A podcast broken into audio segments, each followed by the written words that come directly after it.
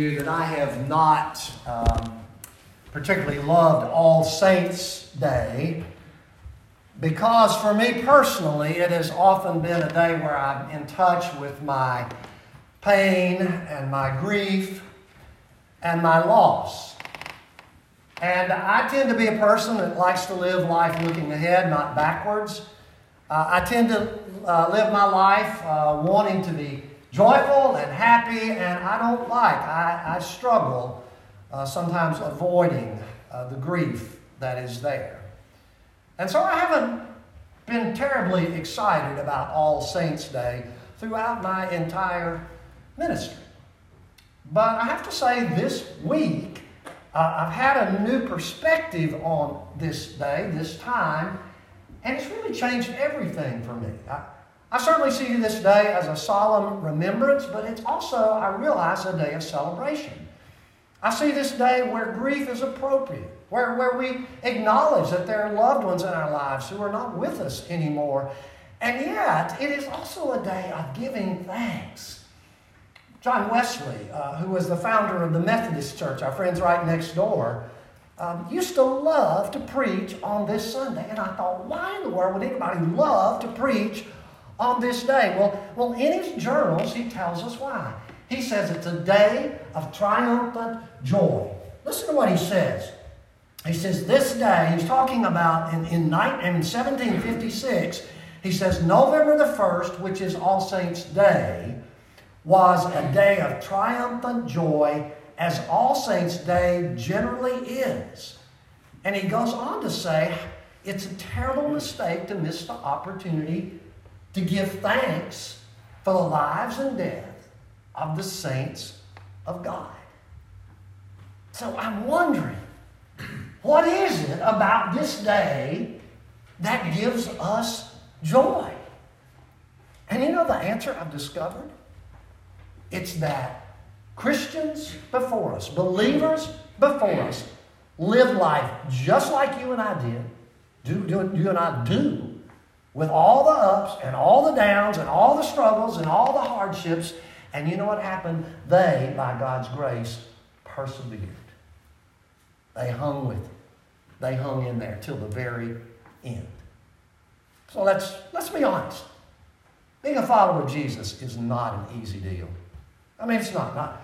Not only do we have, as Christians, all the struggles anybody else has in life, but because we follow Jesus and we live in a world that's in rebellion against God, that is selfish to the core, the world is going this way, and Jesus calls us to selfless, selfless living, which goes this way. And so you see what happens. We're immediately going against the grain, and it's not easy. You know that.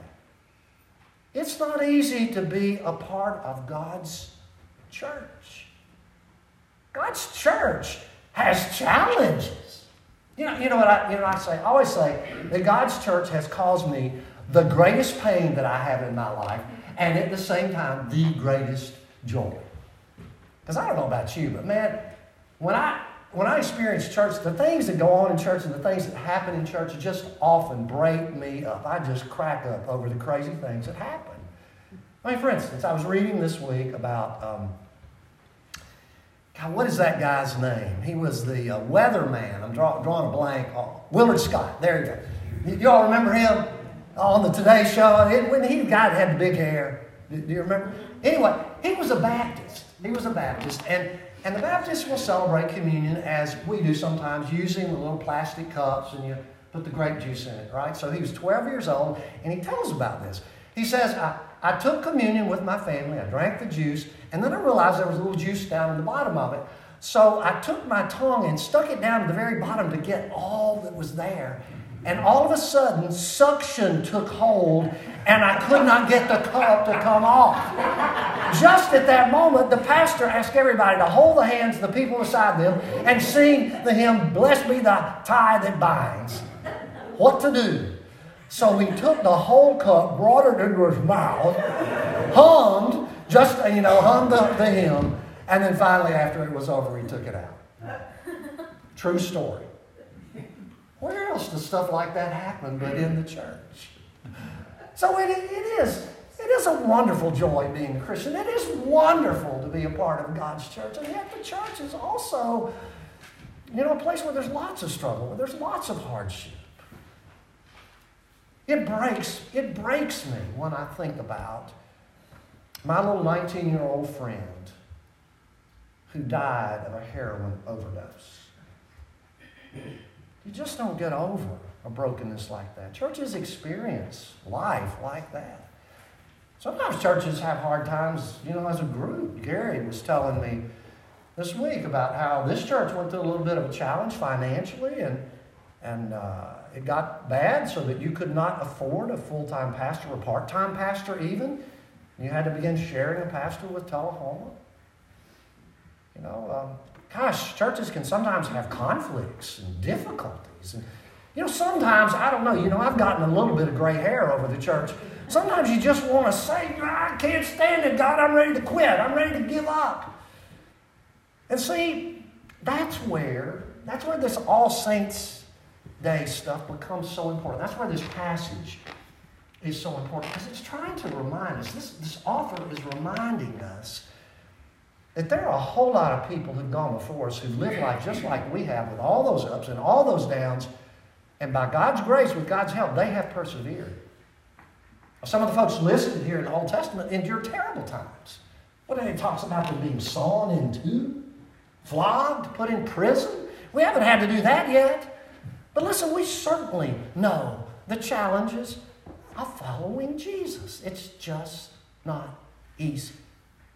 By God's grace, they persevered. So the question becomes, how do you persevere? And I think the answer is several things. Number one, they knew the story wasn't over yet. And listen, the story isn't over yet. God is still at work in your life. God is still at work in mine. Secondly, they remembered they weren't alone, that there was a crowd of folks who'd gone before them. He talks about, the author talks about this great crowd of witnesses. And the image he gives us is an image of an arena. And there's a, an athletic con, uh, contest going on. And we're the athletes. We're running this race. And there are all these folks who've gone before us. Abraham and Sarah and Samson and David and Mary and all these believers who've gone before us, and they're in the stands and they're cheering us on. And then by their example of life, by the way they live, they're, they're encouraging us to persevere too, to hang tough when the going gets tough. And then the third thing, the way you do it in this text, the way you do it is you keep your eyes on Jesus. You're running that race, you keep your eyes on Jesus Christ. That's how they persevered. That's how you and I persevere.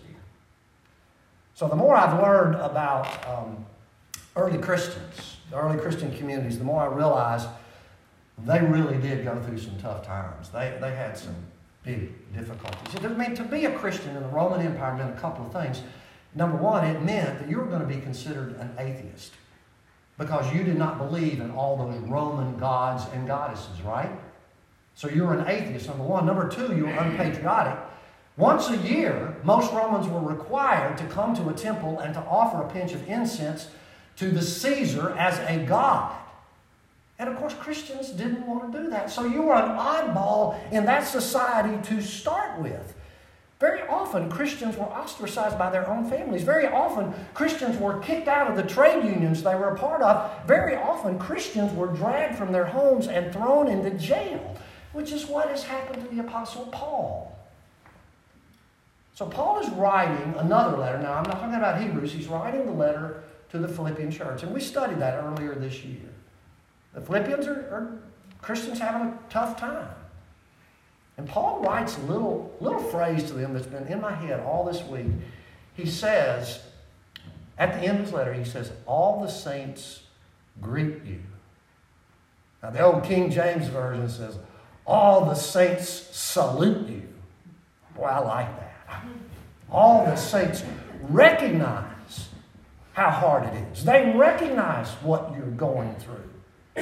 They recognize the challenges that you are having. And they salute you. Now, who's he talking about? Who are the saints he's talking about? He's talking about himself. And he's not having an easy time of it. That's the Apostle Paul. He's talking about other Christians in Rome. Rome was a very risky place to be a follower of Jesus.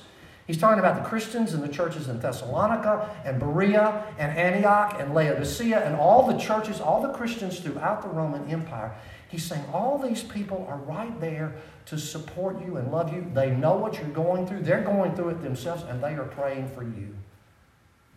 But I also wonder, do you suppose the Apostle Paul was thinking about a cloud of witnesses? All those faithful people of God that had gone before them? I think he was. See, what, what, what the writer of, of Hebrews is trying to do is to say to you and me, when times get tough, he's trying to say, you're not alone. Listen, you're not alone in this struggle. You know, there, there are all these folks that have gone before us and, and one another. Gosh, what, what a wonderful thing it is to belong to a church family, to know that, that I can get prayer and support and encouragement from you and, and you and you and you. And I mean, it, we need one another. But one time a year, friends, one time a year, on this day, we also look heavenward and we remember all those people who've been a part of our lives and who we know about, who lived a faithful life before us. And they encourage us too. So here's what I say. Let's name the saints. Let's name, for you personally, the thing, the people. The people that encouraged you, support you, or by their example, you know, help you be a follower of Jesus. I'll tell you a, a couple of, for me. One's an ancestor of mine, lived in the eighteen hundreds. He was a wild heck of a man. Uh, that's how I know he was a Bagley. Uh, but he became a preacher. Poor guy. And he became a Cumberland Presbyterian preacher. They say that he preached the most boring sermons ever uh, because as I was reading about him, he, apparently people would fall asleep in church. So if you're feeling a little sleepy today or in, in the future, if you feel, I'm just channeling my heritage. So, okay. You know what I... What I really love and respect about this dude is that when there was a cholera outbreak in Middle Tennessee, everybody was fleeing the towns out to the village, you know, out to the, the countryside because of the disease. This guy stayed in the community to help those who were sick and to help those who were dying. Boy, I want to have some courage like that. And I, I'm inspired by my, my maternal grandfather. He and his uh, brother-in-law uh, ran this little bitty grocery store during the Depression. You know, back then, people didn't have anything. They didn't have any money. There were two families that were trying to feed out of this little bitty grocery store, and they were just barely eking by a living, just barely able to do it. But I found out that my granddad always kept on the roll somebody who was worse off than they were. There was this fellow in the community, apparently, who had a, a, a mental disability, who was dirt poor, had a bunch of kids. And you know how people can be cruel sometimes. Sometimes, you know, but the community looked down on him. They looked down on this guy. And my granddad had invited him to work in the store, gave him a job, paid him a living wage so that guy could feed his children. Man, I want to have compassion like that. And then I think of Jean. Jean's not a relative, she's just a friend. sixteen years, Jean was in a nursing home. She had some sort of progressive arthritic condition. She stayed in the bed all the time. Had every reason to be bitter. She was not bitter. She was the most joyful Christian I've ever known. In the nursing home, she thought not just about herself, but she was always thinking about other people and other patients. And they were short-staffed at that nursing home, as nursing homes can sometimes be. And she would, Jean would literally create a ruckus to make sure her neighbor got the care that the neighbor needed. And sometimes that was really hard because the staff sometimes didn't care for the way she went about it. But Jean loved people. She wrote this little book of poems about her life in the country and about her Christian faith. And I'm telling you, y'all, when we prayed, and we always prayed together, it was just like you'd kind of gone into heaven. So what I remember is the day that Jean died. Um, Lynn and I were camping out in the woods. Somehow we had to call back in and found out that she had died. And I can remember that night after Lynn and the kids had gone to bed. I walked outside under the night stars, and I looked up at the sky, and tears were just streaming down my face. I just said, God, thank you for this lady. I mean, thank, thank you for how she persevered, how she struggled, and how she lived. Because I want to live like that. Name the saints. Look, you, you've got people like that in your life. It really helps us, I think, to name those people, to hold them up and to give thanks for them, because they have changed our lives and they still give strength to our lives. So listen, y'all, this morning, that's what I'm going to invite you to do. Um, in your pews, you've got a little leaf and some pins. There's some pins. It looks like this. At the end of the pew, sometimes somewhere in the center, you just pass them so that everybody can have one. You might have to share. Let's see. Does every, everybody have one? If you want one, get one. You have them in your pew there. Okay. Anybody else need one? Um, here's what I want you to do. We're gonna this morning. We're gonna light candles up here uh, as a way to honor and remember folks who've died and gone before us. But if you will write down their names, say one or two or even three people. Now write legibly, please. If you will write down their names, then if you will come down this aisle, Susie's going to give you a candle, and you can light a candle for them. But if you'll give me the name, then I will read it and speak it aloud so that we can honor your saints too. The people who've blessed your life, the people who've encouraged you to know God, the people who've encouraged you to, to be strong in your following of Jesus and not give in to the wrong and the evil in this world. There are people that you and I draw on every single day who are gone, but who are part of that witness around us, and they encourage us. So take a minute now, uh, go ahead, write down names, one or two names. If you want me to read them, then you hand me your uh, leaf as you come down the line, come here, uh, and then take a candle and you can light a candle uh, as a remembrance. Now when you go back to your pew, if you will please just remain standing, standing as a way to honor everybody until all the names have been read